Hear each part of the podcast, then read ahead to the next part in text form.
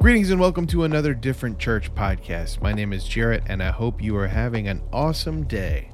All right, if you have been following along in chronological order, this is the second podcast that is being released this week, and it is from the service from May 1st. Um, if you're just listening to this one and you didn't listen to the one before this, it's totally cool. It'll work just fine on its own. But I do recommend going backwards and listening to the last one. Uh, they work very well together. I was out of town last week, and so I wasn't able to get the podcast done. So we're putting out the one from last week on Monday, and then this one is coming out on Tuesday, and then we'll be all caught up, and you should be able to listen to all of Hannah's goodness. So, uh, yeah, you may have already heard all of this. So I'm going to just kind of get straight to Hannah's message. Uh, just check out our website. Um, our website is diffchurch.com, but you can check out diff.church. That's kind of like a hub for all the things that you can do. you can donate there, you can join the mailing list. Uh, and most importantly, right now, we have like three events um, all around May 15th, May 20th, May 22nd. So go to diff.church, check out all that stuff, and uh, we would love to see you at some of those events. Uh, but let's jump straight to Hannah as she's talking about fundamentalism. Now, if you just got real nervous, everyone take a breath. This is fine, okay? Last week I made a joke about how we were going to put the fun back in fundamentalism. and a couple people laughed hysterically, and a couple people had a literal heart attack in their chairs. Um, so, this is what I need us all to do together before we begin, okay? I want you to take the biggest breath you can possibly take. Like, all, get more air. Keep breathing. More air. More. Hold it. Hold it. Hold it. And then go like this. Shake it out. Okay. Uh, I know this is a lot to ask. Like, hopefully, I have earned your trust for 20 minutes. I'm not going to take us anywhere we cannot get back from. Okay? I promise. If you're feeling nervous, just just trust me. Okay, we're going to get through this together. Um, let's start with a history lesson. Everyone came to church for class. Class is in session. The term fundamentalist actually came from the American church. Shocker. in the early 20th century.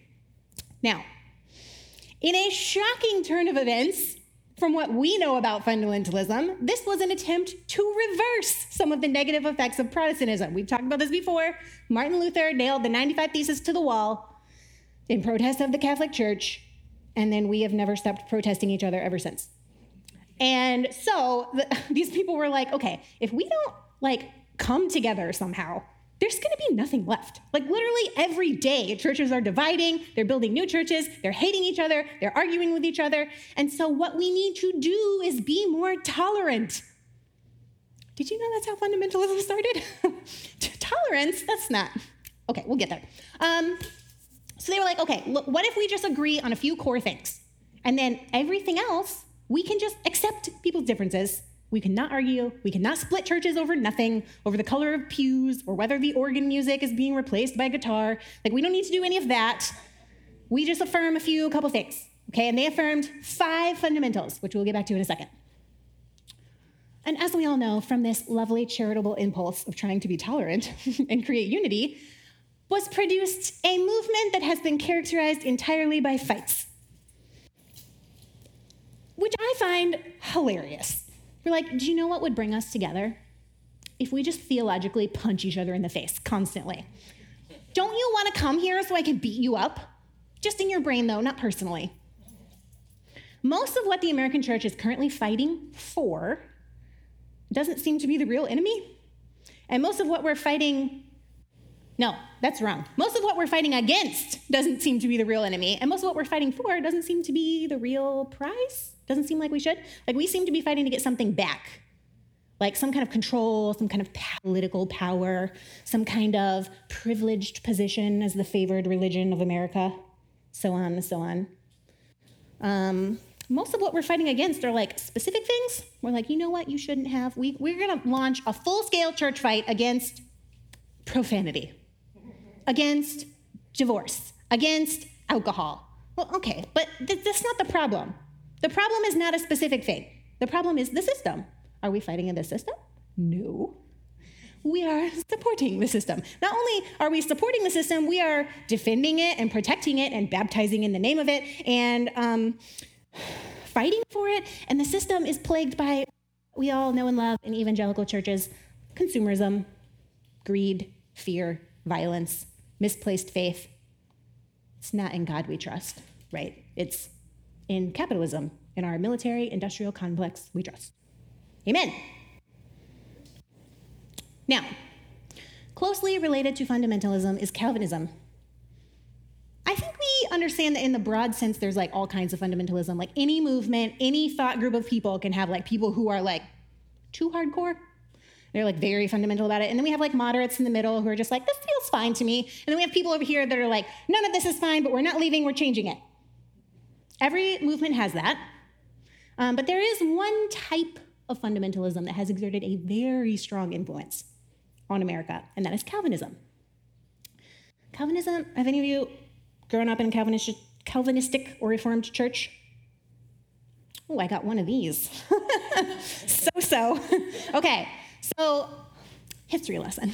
Calvinism was founded by John Calvin because nothing is more Christ like than naming things after yourself. That's a joke. He didn't, it was his followers. Um, he was a contemporary of Martin Luther. They live around the same time, okay? But Calvinism really doesn't have anything to do with John Calvin, which I, again, find hilarious. It's really based on his successors several hundred years later, and it's associated with a misunderstanding of predestination. There's like a small academic part of my soul that wants to tell you and like reassure you. There's so many scholarly, nuanced, wonderful views of predestination, and we just can't lump it all in one brush. But the majority of my heart is like, okay, this is the on the street version. This is what predestination is. God is a chess player, and we are chess pieces.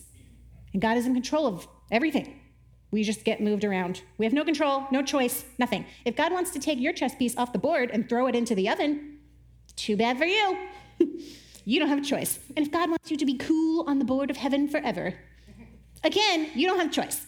So good for you. Happy you ended up that way. Just to be clear, this is not different churches' position. Okay? If anyone's listening to the podcast or watching online and feels like anxiety or confused, I'm just explaining the on the street version of Calvinism. Okay? And this view of God as like the ultimate, whatever this motion means, the ultimate of this, just moving people around, okay, it folds Calvinism into, and fundamentalism, into this thing called determinism.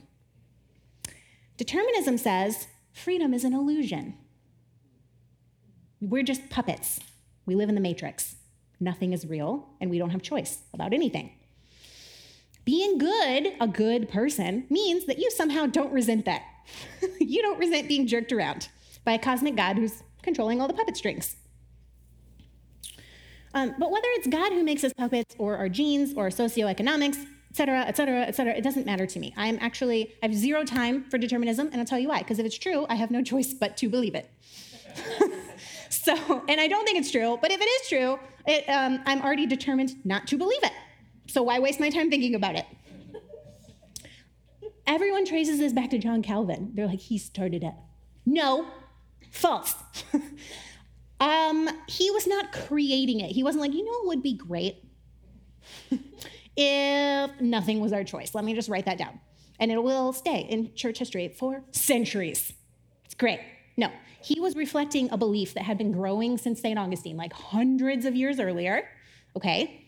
But then he just kind of put that out on paper. And then after his death, a terrible accident happened where theistic determinism that is, God controls everything, you have no choice, kind of ran into mechanical determinism, nature, laws of nature. Think Isaac Newton and gravity. Like you drop an apple, it's falling. There is no, you cannot get around it.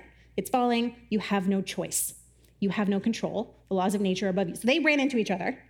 And then together, they ran into rationalistic philosophy, which is like Descartes, I think, therefore I am. Everything has to be logical and precise and if it's not logical, then it, it's not real.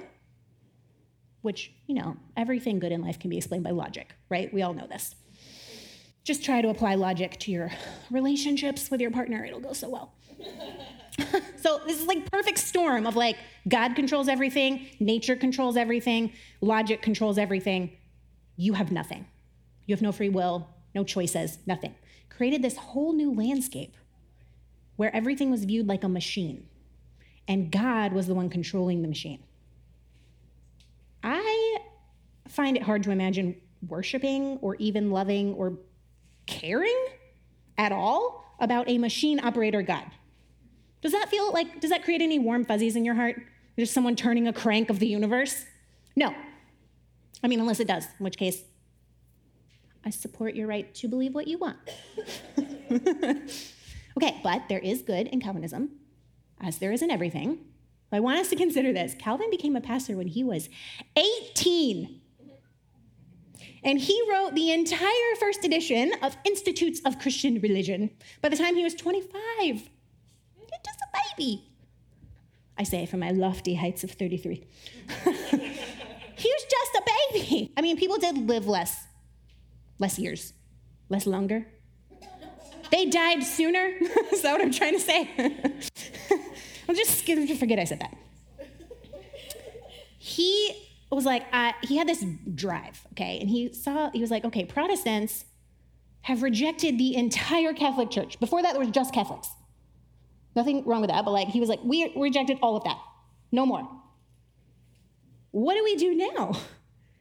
We, how do you replace a huge, often corrupt, medieval theological establishment like the Catholic Church?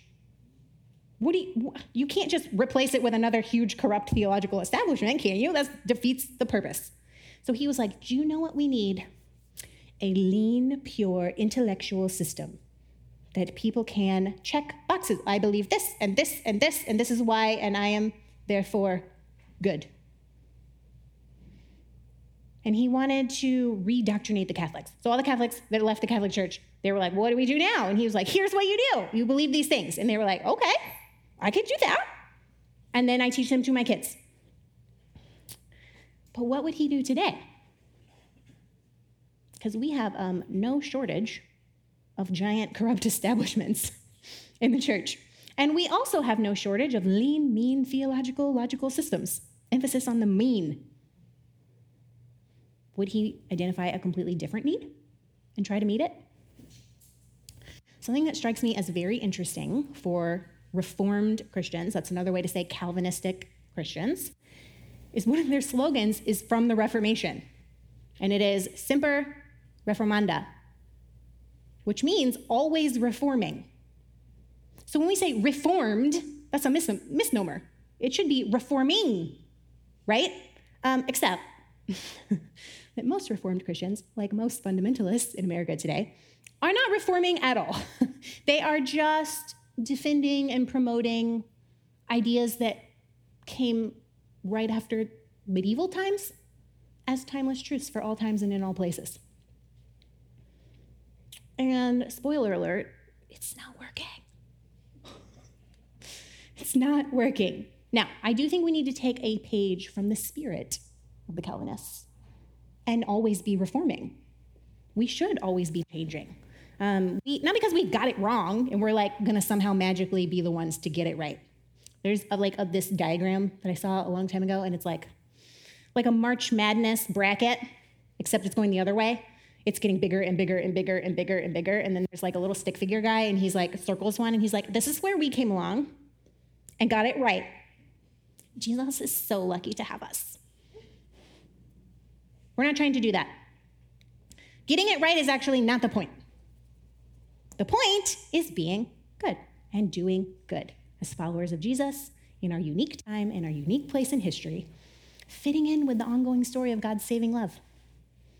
If Jesus fulfilled his mission, then the world is forever changed.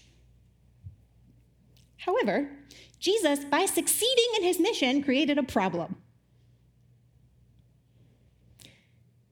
The disciples were like, okay, what do we do? And Jesus like, you know what you should do? Something I couldn't on account of I got murdered um, go into all the world and preach the gospel. And then they set out to do this and are immediately confronted by another problem. Should we let the Gentiles, the non Jews, in? And if they do, then another problem arises, which preoccupies Paul in almost the entire New Testament. How are we going to get these two groups of deeply separated and deeply mistrustful people to exist in one space as one community. This definitely has no modern parallels for us, right? We definitely all trust each other and we don't have any issues interpersonally with cultural differences. And no, this doesn't speak to us. What's crazy is Paul and his peers actually succeed at this crazy task to such a degree that it spreads like wildfire among the Gentiles, which creates another problem. Because then, what's the Roman Empire going to do? Is Christianity just going to become a subset of Greek philosophy? Is the Roman Empire going to be threatened by this and try to stomp it out? Yes. but spoiler alert, okay, the Romans did, they tried to wipe it out and then they couldn't. And then they're like, oh, you know what would be better is if we just make it the official religion of the state, which you guessed it, creates more problems. so uh, just the whole ch- idea of church history is just problem after problem after problem after problem after problem. And do you get where I'm going with this? There are continual challenges that require new forms, new methods, new structures, new meanings, new ways of being in faith, new ways of being together. And if we're going to do the mission that Jesus assigned us to do, then we have to be in that space. And certainly we've gotten it terribly wrong on many occasions. But also, we've gotten it wonderfully right sometimes. Because if we hadn't, the whole thing would have just imploded. Okay, back to the part that makes everyone the most nervous the five fundamentals. Here they are. okay, if you're feeling nervous, you can do another giant hold your breath and then shake it out, okay? I am not going to beat you with these. Okay, There are in fact just words, and you are human beings. You are more important than them. The fundamentals of fundamentalism were chosen, shockingly, um, on battle lines with theological liberalism in the 19th and 20th centuries. Not because they were rooted in the church creeds, which have like governed and guided Christian faith for more than 2,000 years. The 19th century was, if you're counting, like 200 years ago.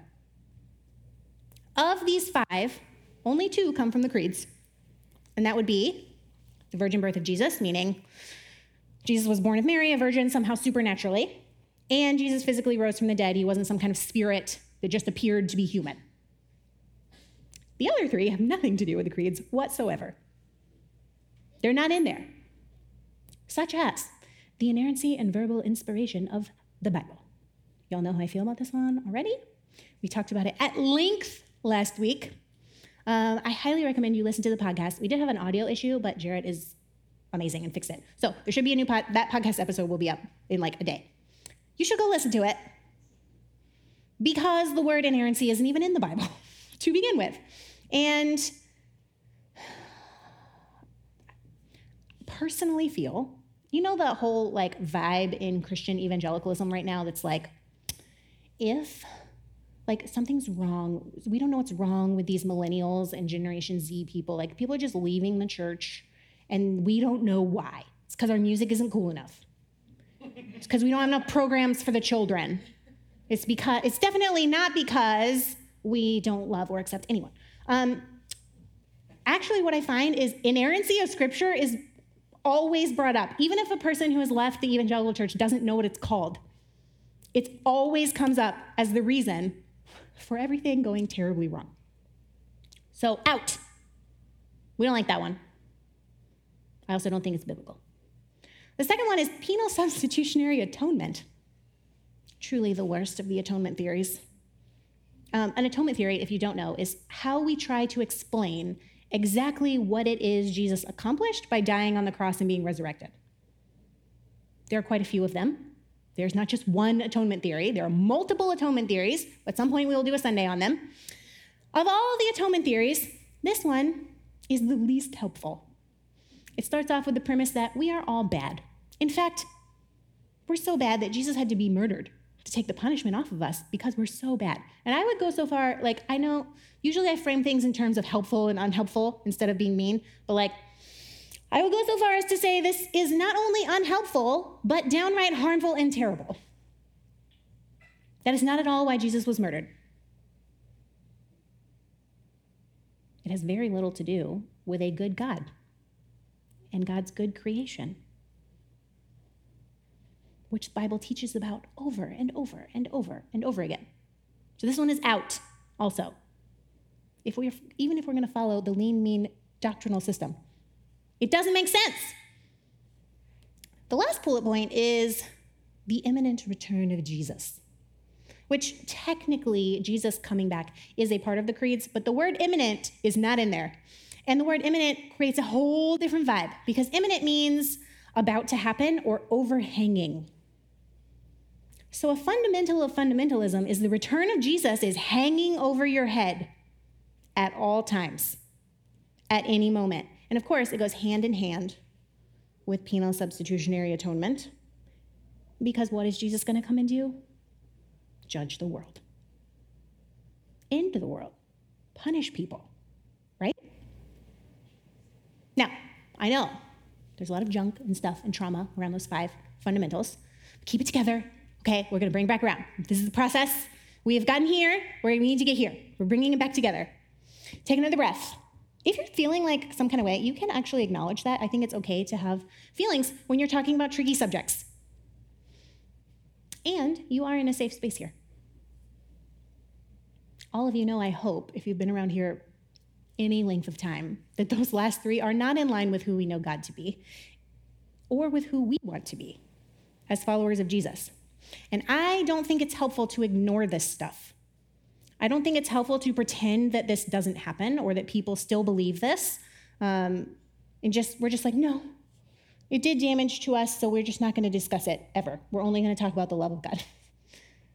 Talking about the love of God is deeply helpful, um, but it is more liberating to me to understand the context of where these things came from that have done so much damage because it can gently remind us right? One, that this is a recent development in the church. The creeds have been with us for 2,000 years. This has been with us for less than 200. And also, this was a reaction to stuff that was happening in a specific time and place in history.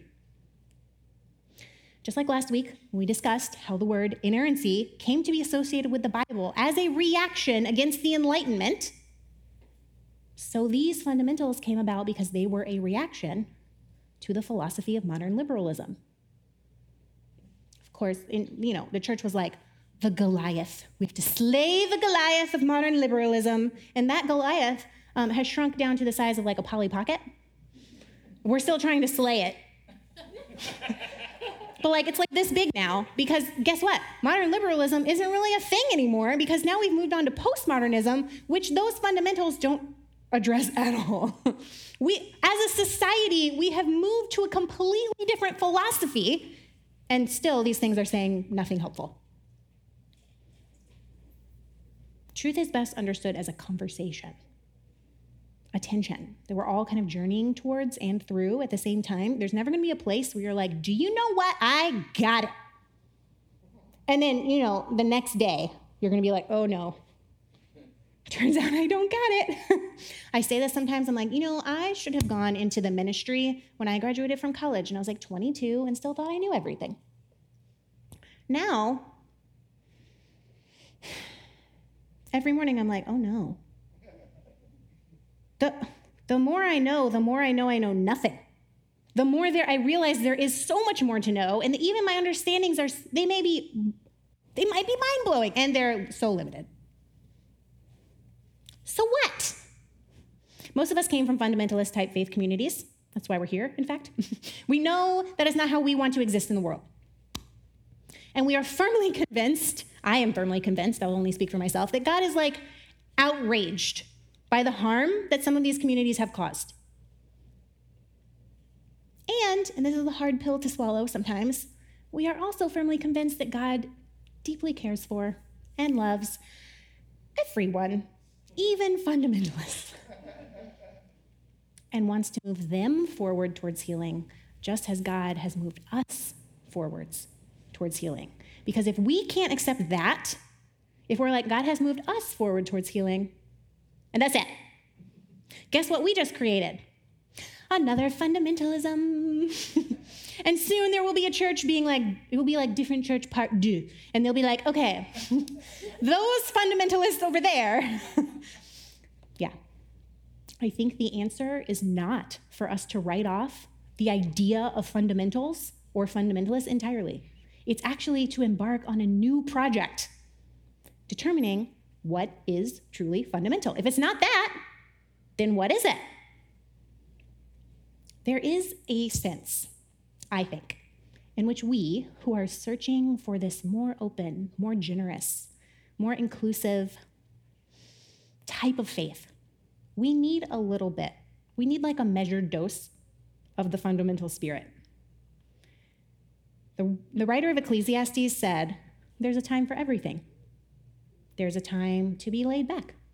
There's a time to be outraged. There's a time to be tolerant. And there's a time to stand up and say, We're not going to take that anymore. The challenge is to find something that is truly worth fighting for. For me, the fundamentals that we should be focused on boil down to two things given by Jesus love God, love people. Love the Lord your God with all your heart, soul, mind, and strength, and love your neighbor as yourself. And unfortunately, I don't think that's going to satisfy many fundamentalists. They're going to be like, um, but which God are we supposed to love? Is it the God of the Methodists, or the Baptists, or the Catholics, or the Muslims, or the Jews? And I'll be like, well, whichever God Jesus was referring to. And that will not satisfy them in the slightest. And then they'll get philosophical and they'll want to know what exactly do you mean by love and your neighbor? And how do we know who is our neighbor? And what if our neighbor is terrible? And what if my neighbor is you and I don't agree with you at all? At which point I will mumble something incoherent and just run away from the conversation. Not because the question's unimportant, but because the, the line of approach, like arguing and lines of reasoning, all things I love dearly, mind you. I love a good debate. I don't think it's going to bring us the answers we're looking for. You can't logic your way into love. If you find someone and you think like they're a great person and you're like attracted to them, or you're not attracted to them, and you're like, but they're great on paper, they have all the things I'm looking for, I just don't get it. I don't like it. There's something missing. I can't be like, well, but just focus on those things and it'll fix everything. Just focus on the fact that they have a good job and, you know, like um, they're respectful of you and totally ignore that there's no spark whatsoever. Jesus taught us that the way to know God is by going on an adventure. It's not by determining our philosophical boundaries. The way to know God is by going on the adventure of faith and hope and love, even if you don't know where you're going, even if you don't know what the path ends up as. You don't know what the destination is. The way to know God is by following Jesus on that adventure. You don't learn what God is like in a library or a church seat, and then you're like, now I shall begin to love God. We begin to love God and love others in real life. And then sometimes that brings us to do more research and more study. Sometimes it brings us into church. But anyone who doesn't go on the adventure of love doesn't know God at all no matter what you say you believe, because God is love. The most fundamental thing about God is love. The most fundamental thing about faith is love. And if we ever lose that, we might as well just shut this whole thing down. Go home. God loves us so dearly, so deeply not in a I have to fix you way, but in a I created you and you're wonderful way. And the things you struggle with don't mean that you're bad, it just means that you're human. And I want you to move forward on the path of healing. God loves us so deeply, even fundamentalists, even us.